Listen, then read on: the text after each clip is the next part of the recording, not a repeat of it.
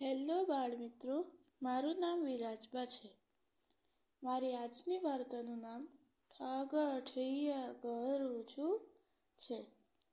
આ વાર્તા ગીજુભાઈની બાળનગરીમાંથી લેવામાં આવી છે. એક હતો કાગડો, કા કા, ને એક હતી કાબર, કા કા. બંને જણાની તો દોસ્તી થઈ. કાબર ભલી અને ભોળી હતી. કાગડો બહુ પાક્કો હતો. એક દિવસ તો કાબરે કાગડાને કહ્યું કાગડાભાઈ કાગડાભાઈ ચલો ને આપણે ખેતર ખેડીએ. દાણા સારા થાય તો આખું વરસ ચણવા જવું ન પડે અને નિરાતે ખાઈએ. કાગડો કહે, બહુ સારું. પછી તો કાબર અને કાગડો પોતાની ચાચુથી ખેતર ખેડવા લાગ્યા. થોડી વાર થઈ ત્યાં ચા કાગડાની તો ચાંચ ભાંગી.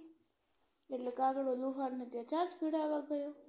જતા જતા કાબરને કહેતા ગયો કાબરભાઈ તમે ખેતર ખેડતા થાઓ. હું હમણાં જ ઘડાવીને આવું છું.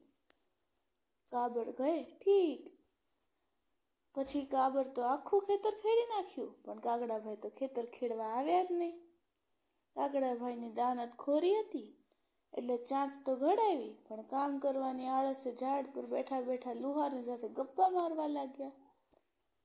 કાબર તો કાગડાની રાહ જોઈ થાકી ગઈ, એટલે કાગડાને બોલાવવા ગઈ. કાગડાને શોધી કાઢી તેને કહે કાગભાઈ કાગભાઈ ચાલો ને ખેતર તો ખેડાઈ ગયું, હવે આપણે વાવીએ. કાગડો કહે ઠાકા ઠૈયા કરું છું, ચાચુડી ગળાવું છું, જાઓ કબરભાઈ આવું છું. કાબરભાઈ પાછી ગઈ અને એણે તો વાવવાનું કામ શરૂ કર્યું. કાબરે મજાનો બાજરો વાવ્યો. થોડા દિવસોમાં એવો તો સુંદર ઉગી નીકળ્યો કે લહેરણા લેવા લાગ્યો. એટલામાં નીંદવાનો વખત થયો, એટલે વળી કાબરભાઈ કાગડાને બોલાવા ગઈ. કાગડાને શોધી કાઢી તેને કહે કાકભાઈ કાકભાઈ ચાલો ચાલો, બાજરો બહુ સારો ઉગ્યો છે. હવે જલ્દી નીંદવું જોઈએ. નહીતર માલને નુકસાન થશે. આળસુ કાગડા ઝાડ ઉપરથી જ કહ્યું ઠાગા ઠૈયા કરું છું ચાચુડી ઘડાવું છું. જાઓ કાબરભાઈ આવું છું. કાબરભાઈ તો પાછી ગઈ અને એકલી આ ખેતરના આખું નીંદી નાખ્યું. વખત જતાં કાપડીનો સમય થયો. એટલે કાબર વળી પાછી કાગડાભાઈને બોલાવા ગઈ. કાગડાને શોધી કાઢીને તેને કહે, કાગડાભાઈ, હવે તો ચાલો, કાપણીનો વખત થયો છે. મોડું કાપશું તો નુકસાન થશે. લુકચા કાગડાએ કહ્યું. ઠાગા ઠૈયા કરું છું. ચાચુડી ગળાવું છું. જાઓ કબરભાઈ આવું છું. કાબરભાઈ તો નિરાશ થઈ પાછી ગઈ અને ખીજાઈને એકલી આખા ખેતરની કાપણી કરી નાખી. પછી તો કાબરાએ બાજરાના ડુંડામાંથી બાજરો કાઢ્યો. પછી એક બાજુ બાજરાનો એક ઢગલો કર્યો અને બીજી બાજુ એક મોટો ઢૂસાનો ઢગલો કર્યો.